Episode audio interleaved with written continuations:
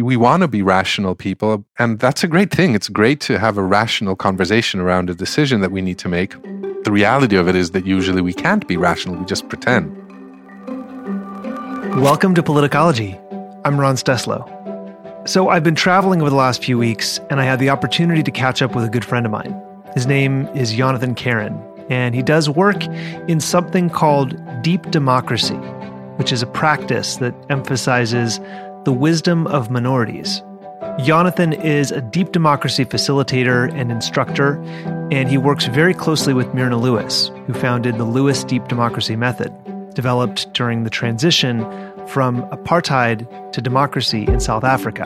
Yonathan is also the head coach and co founder of House of Deep Democracy, where he trains others to have deep democracy conversations. I wanted to bring you this conversation because I think you will find it provocative and it's pretty wide ranging. So we split it into two parts, and this is part one.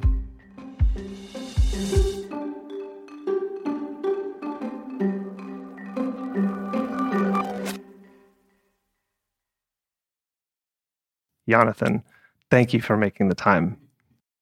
I mean, it's such a pleasure, Ron. I'm, I'm, I'm excited. It's, it's great to see you. We haven't seen each other for a long time. It's been years. I'm glad you, I'm glad you came to visit us here. Okay, I think deep democracy has a very alluring uh, name. Mm. I don't know what it is. Our listeners don't know what it is. It sounds very interesting. So Yeah. why don't we start there? What is what is deep democracy? Well, first of all, it is very interesting to me. It's one I think. I mean, there's nothing more interesting than than deep democracy at, at its most fundamental level. So, but let me start by saying that the that deep democracy is a method. It's a method of conflict resolution and decision making, not necessarily in that order. It was created in South Africa. Well, actually, uh, the, the deep democracy that we're talking about is the second deep democracy. There was a first deep democracy Okay. which originated in the States, actually. Arnold Mindell is a, a Jungian analyst, but also a quantum physicist, and he created this work. Yeah, it's, I'm, it's- I'm already hooked. yeah. I mean, okay. that's how I got hooked Okay. because he's a, he's an he's a he's a great guy because what he's done is he's taken Jungian psychology and moved it into a more a collective approach, a, co- a more collective view, where Jung spoke of collective aspects of the unconscious. Um, Mindell basically says all of our experience is undivided ultimately, and that's informed by quantum field theory, which is one of the most interesting theories in quantum physics as far as I'm concerned right now because in a way it has it creates the least discrepancies between old and new um, physics. Anyway, I'm not a no, no. We have to. Sorry, because uh, quantum theory is one of my obsessions. Oh, uh, yeah. that, I, that I don't. I don't think I've ever gotten to talk about it on politicology before. And since you brought it up in the context of this conversation, we have Yeah. to give listeners just a little primer okay. of why it is so fascinating. Okay. So so and maybe we can get into this later because uh, quantum field theory really informs how we look at uh, decision making, uh, group dynamics in general, and and conflict, how it arises, and how how it's resolved. I'm uh, first. First of all, let me give a disclaimer. I'm not Yeah. a physicist, Sure, right? nor am I. So, I'm if a there are any physicists listening, we'll hear from them. I hope we do. I am a buff. I'm a physics buff in a way. So I always, I was even in high school. I loved, I loved learning about physics. But I'm, I'm I, I don't, I can't really get into the very technical aspects of it. But the most important understanding that we can take from quantum field theory is that. Well, let's put it this way. Quantum field theory describes the universe in seven fields, seven overlapping fields, if you will. And usually I just speak of one field just to simplify things. But let's say the world is the the universe is basically a field. That's how quantum field theory describes the universe. And that means that there's no real real division between you and me. There's no real separation. We're just expressions of field. In a way you could put it this way. Let's say the universe is a sea and we're waves on the sea. And we we're crazy waves because we claim to be separate entities. You know, that's like kind of nuts in a way. Um, but in fact, quantum field shows that we're we're all just expressions of one and the same field. And that has consequences for the way we look at our interactions and our relationships. Now, if you look at more Freudian uh, psychology that is really based in Newtonian thinking, Newton- classical physics, Mhm. Mechanical physics. mechanical. Yeah. physics, yes, Cause and effect. exactly. A clockwork model of the universe. Yes, Yeah. yeah. Or a or like a billiard Right, a model. It's model, in a way everything is cause and effect, Yeah. and the whole universe um, consists of particles. So um, Bouncing into each other. yeah. Yeah. and and in a way you could say it's like it's all Lego, right? So you, you can zoom you can zoom into the particles, and you'll find that they consist out of, of smaller particles. And and we've zoomed we've we've we have the ability to zoom in quite a bit right now Mhm. But still, um, those particles are ultimately separate from each other.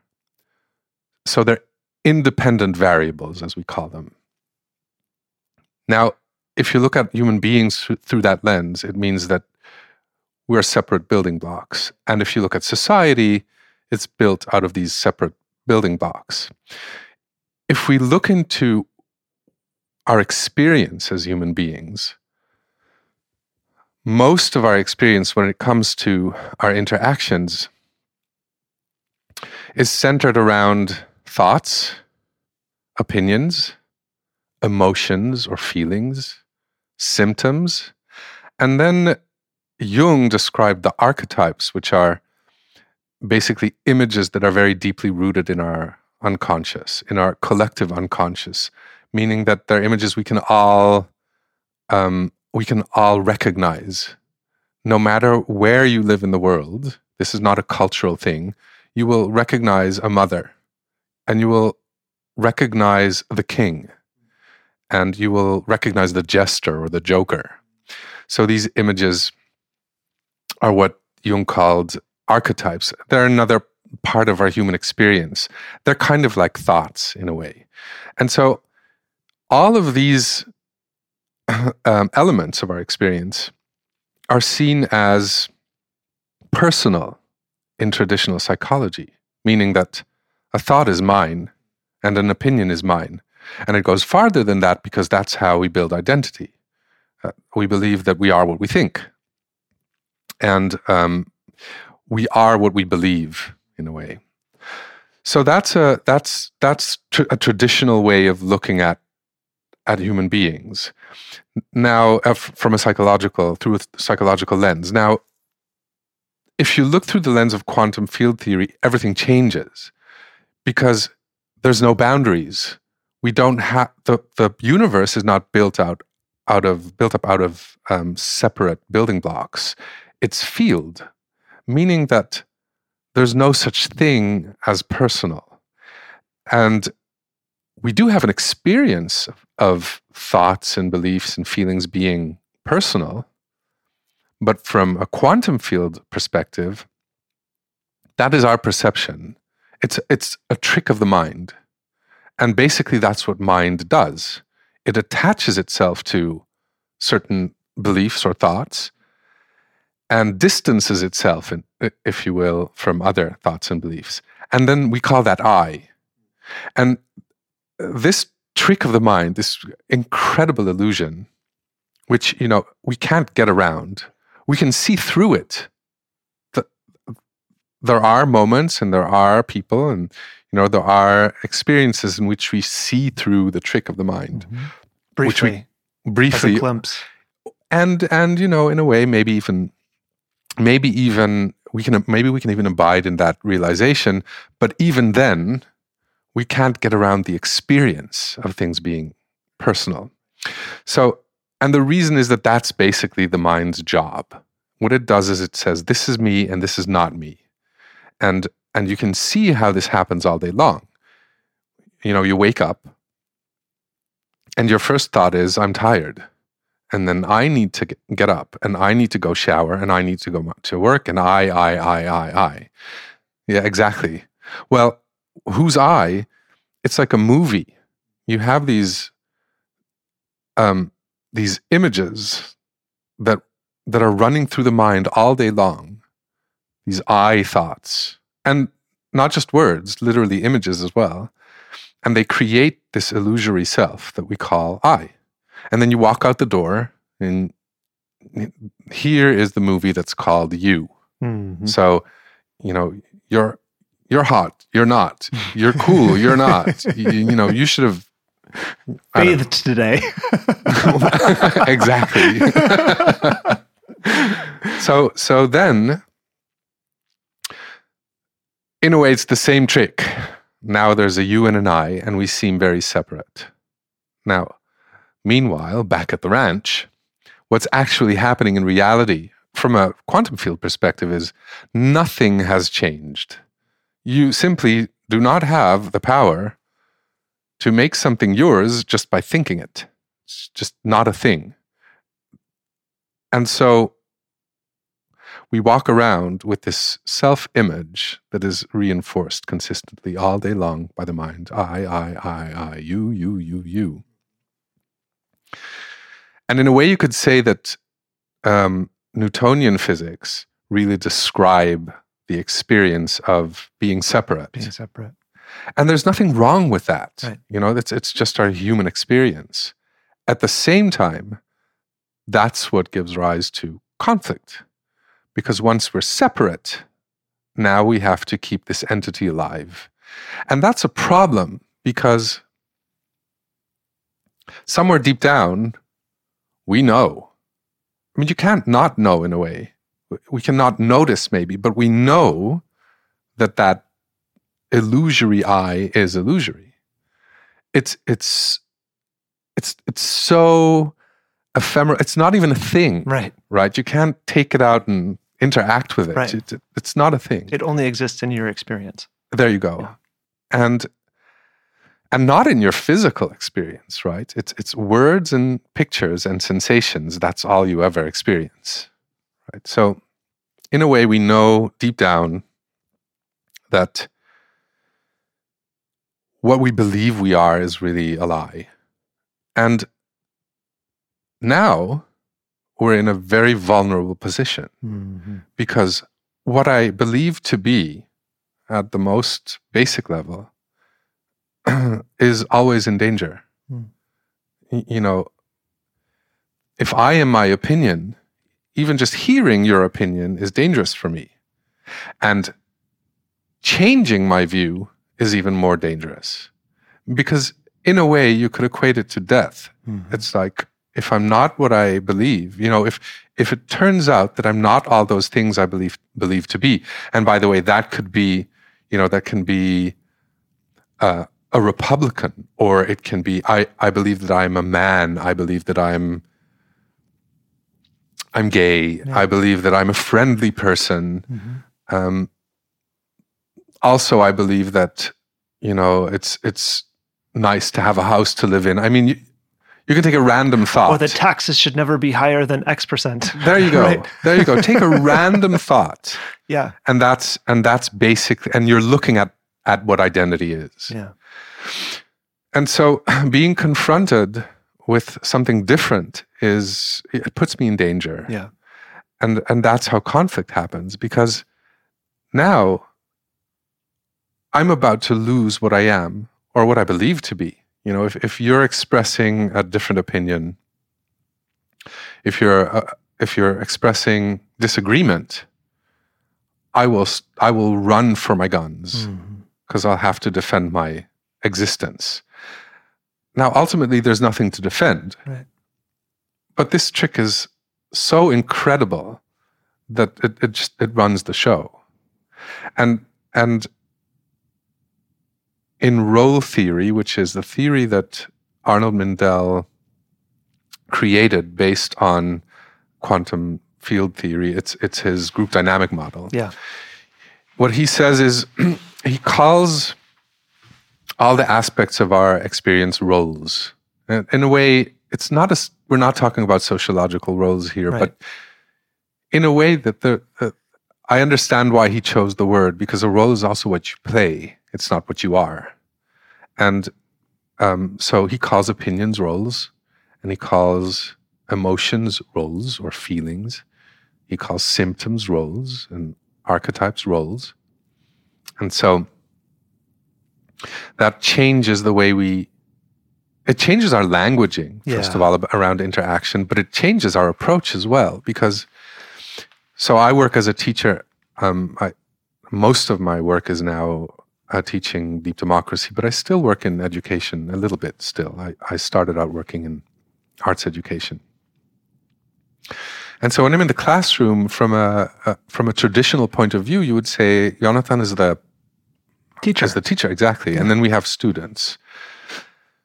From a role theory perspective, we would say there's a, a teacher role and a student role in the room. Now, this is crucial.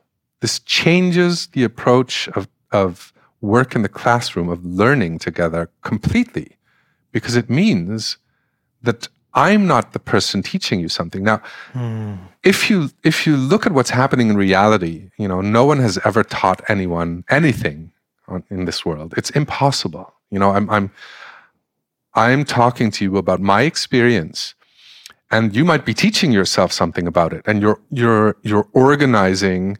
In, in your mind, you're organizing what I'm talking about, and you might be thinking, you know, this I believe, this is bullshit, this is, uh, oh, we're, we're in Amsterdam. I'm, I'm a little foul mouthed sometimes. no, it's I great. don't know if this, It's totally fine. to tell- Yeah. well, No, I it's hope I get beeped out. I've always wanted to get beeped out somewhere. Anyways. We've never beeped anybody. oh, good, so. good, good. Okay.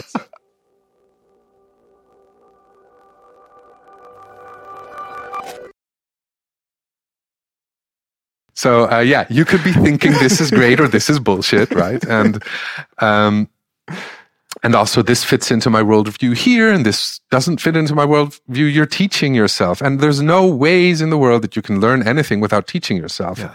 I have nothing to teach anyone. I can't.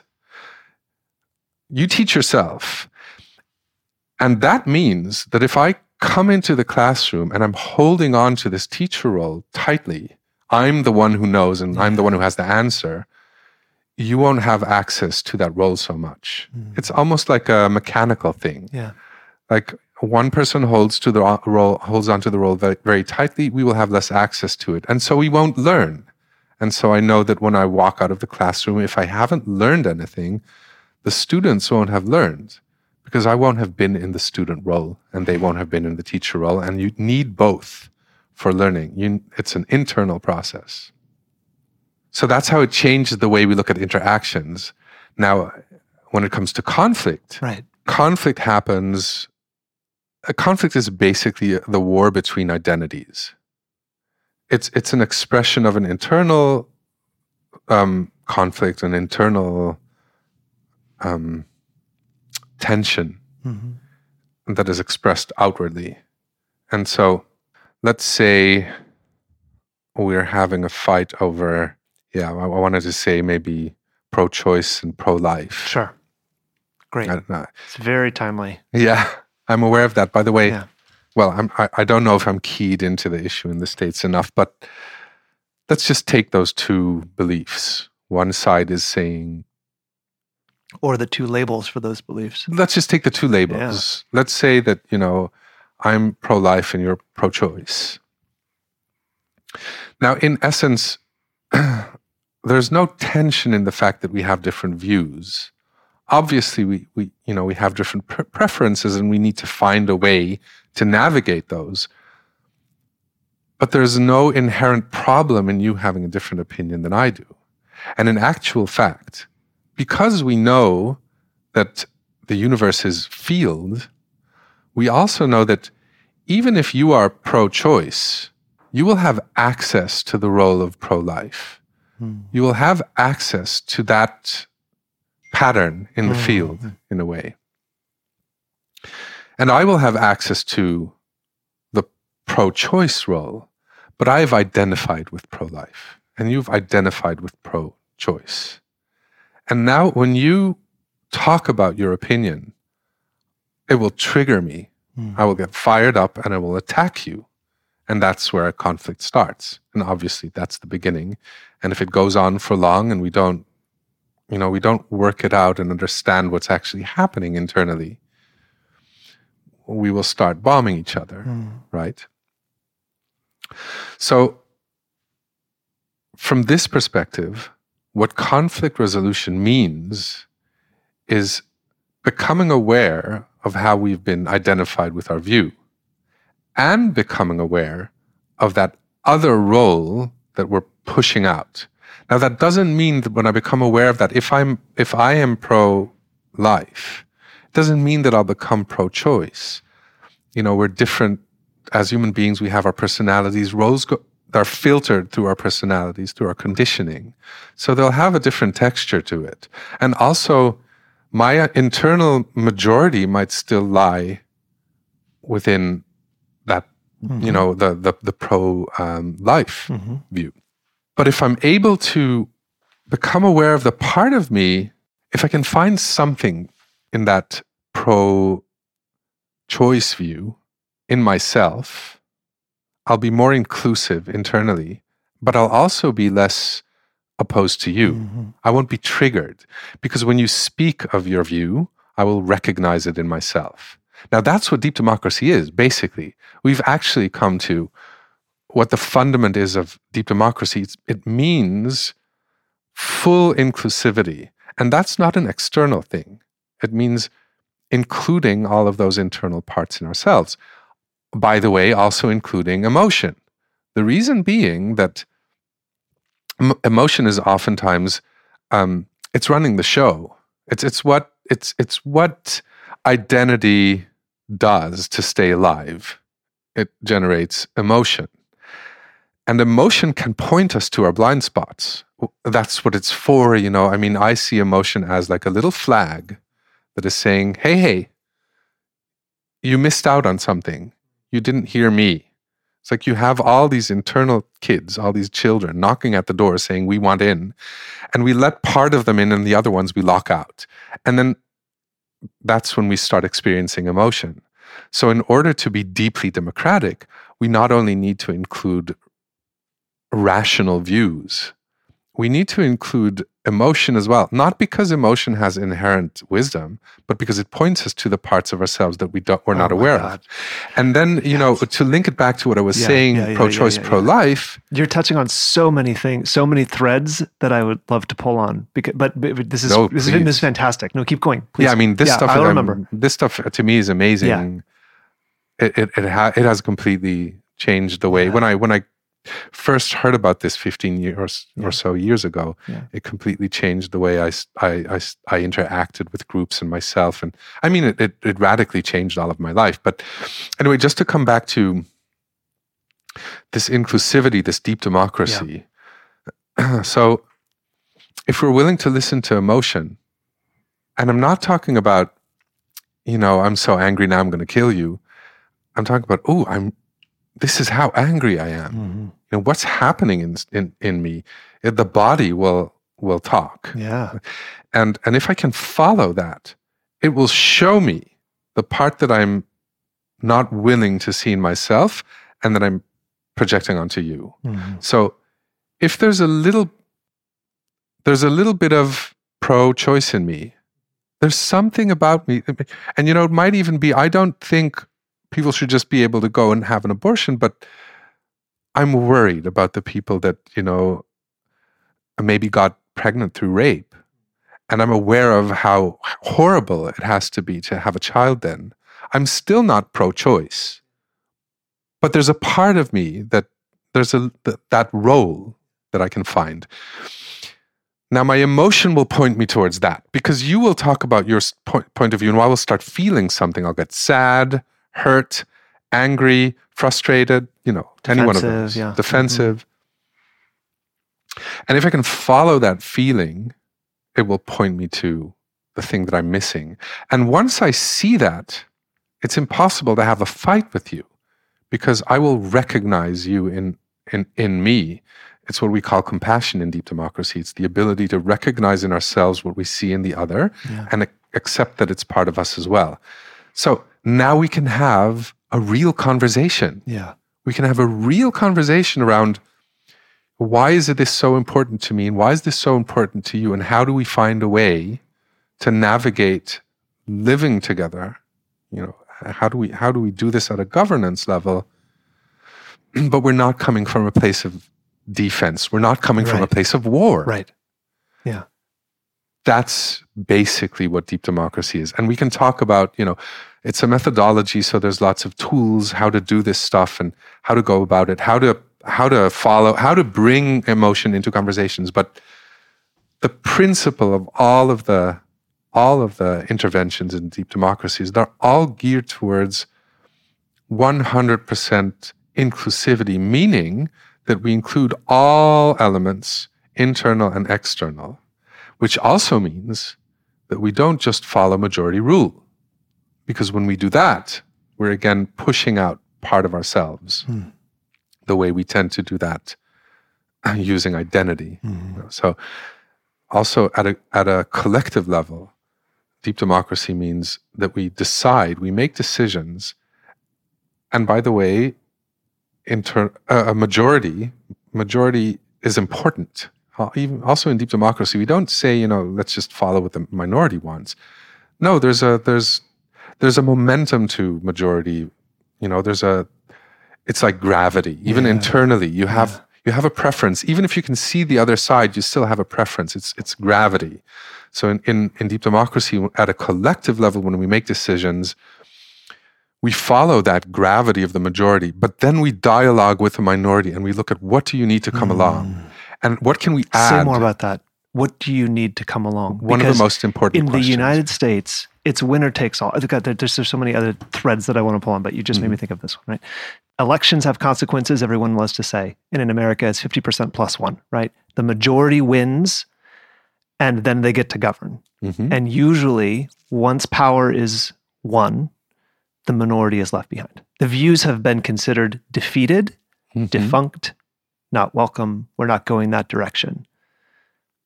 How is that different from what you're describing? Well, that's exactly what we address in deep democracy style decision making.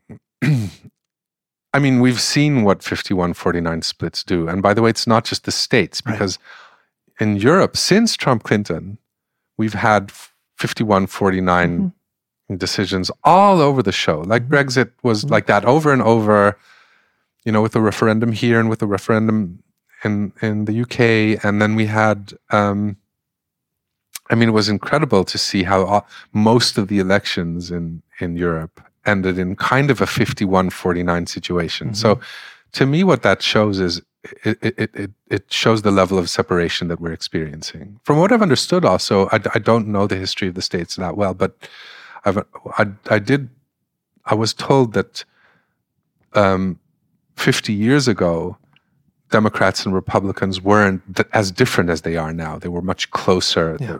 yeah. Yeah, So, so you can see how that, how that, um, that 51-49 really shows a split, and it also shows that following majority rule doesn't work Hmm. because it requires the assumption that minorities will be grown up about it and come along. But the reality is that they don't.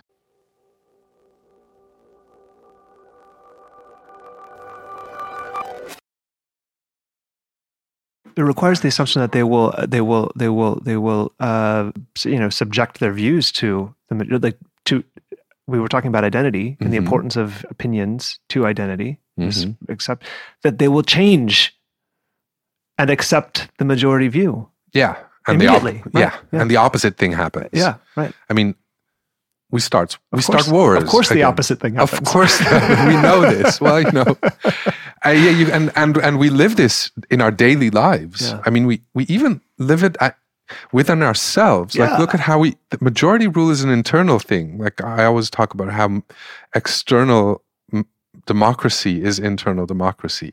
The way we treat minority voices in the so-called external world is how we treat, treat our internal minorities and and it, it's so deeply ingrained in in how we operate and because that's what mind does Yeah. right so it's a reflection of Yeah. how mind works but what happens is we we discount minority views whether they be internal and external and then that's where the war begins internal war external war Mm. and for me, for example, like you can see it in my life. I lived um, my life felt like a war for for many, many, many years. I mean, I come from a background of war. I'm an Israeli by origin, and and I mean, you can and my grandparents came from Europe. My you know my father um, served in the army during the Six Day War. It, it's it runs conflict runs all through the family, and I mean, I just felt for many years I felt like life was a war. Mm-hmm. I was very deeply entrenched in addiction, and by the way, that that's a good that's a good way to illustrate what happens with discounted minority views, because what was happening internally for me was I was feeling very vulnerable, very scared, anxious about life. And and I felt deficient. Hmm. I mean, I had these stories running, and I'm I'm still working through those stories, like stories like I'm unlovable and I'm I'm unworthy and same. Yeah, well, you know, they're kind of universal them. in the human experience. it turns out, yeah, yeah, and and, but I was identified as a strong and rational man, mm. and so I was living that life, or at least trying, and it just fell apart. Like everything was a fight, and it fell. I couldn't hang on to my jobs. I, I was, you know, I was being fired left and right. I mean, I had, I I could I survived financially, like by you know scraping mm-hmm. together little little bits of cash that I could make, and you know with a little bit of the, the, the jobs that I could get. And I mean, I was I, I come from a very privileged background. I had, you know, I had help from my parents when I was younger, and so but so on the outside I looked okay, but on the inside I was falling apart, and I was living a secret life mm. because I was acting out on my addiction you know, that was kind of the shadow mm. of my life. People didn't know about it either. And I didn't even really know about it. I wasn't aware of the fact that I was addicted. That came later. Was, that's how deep down this thing was bur- buried. And but the the the the identity of the strong, rational man. It it was a way to repress hmm.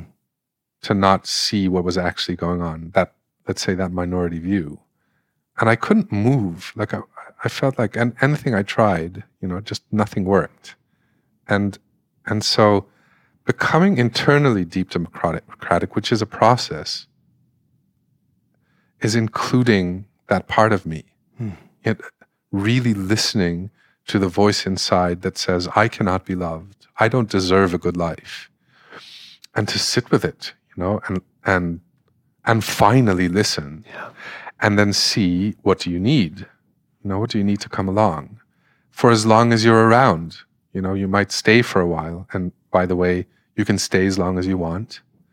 And and then and then what do you need for that time? Now, the same. I mean, I, you can see how our conflicts yeah. in society are a reflection of that internal conflict. Yeah. And and so minority views we push them out.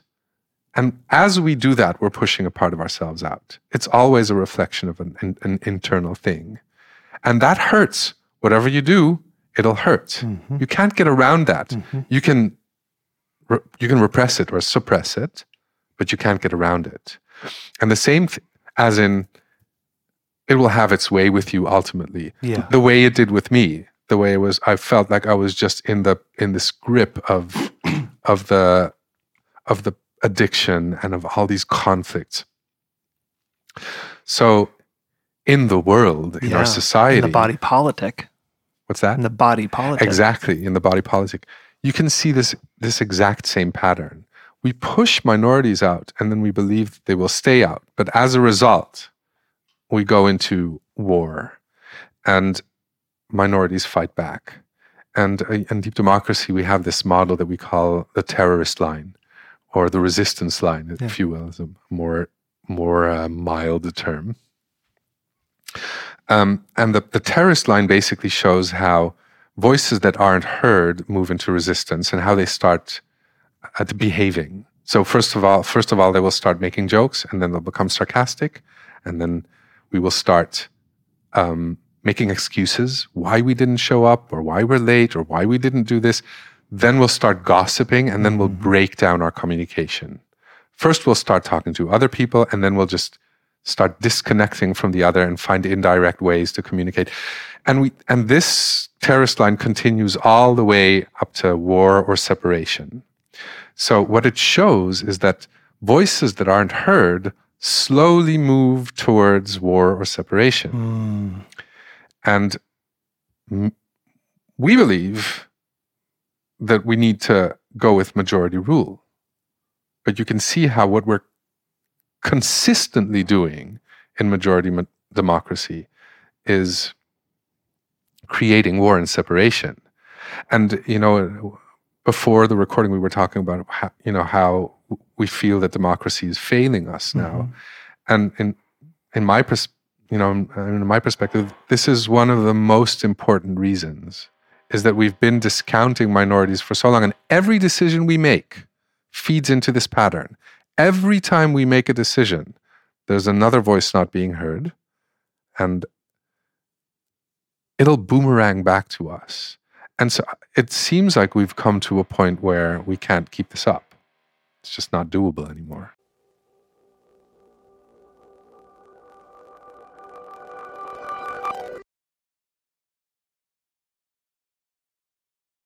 You mentioned emotions as pointing in the direction of values. I think I'm paraphrasing, but that made me think of a researcher named Susan David. Um, maybe you're familiar with her. I think she's from New Zealand, but she's excellent. And she does work that she calls uh, research into what she calls emotional agility. And the way she characterizes emotions is not as data, uh, excuse me, not as directives, but as data. And the data that arises when you experience an emotion is one that points you in the direction of something actually that you value. So when you sense that you are being lied to, for example, and you know it, you, you can tell when someone is lying to you, and you feel a sensation in your body. Maybe it's anger, maybe it's uh, maybe it's uh, indignance.